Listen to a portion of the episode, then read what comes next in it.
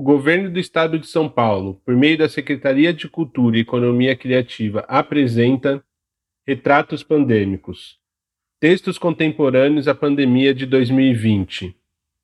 Uma parceria entre a editora Questione e a Diários de Viagem, que idealizaram e realizaram o projeto É Dia de Escrever.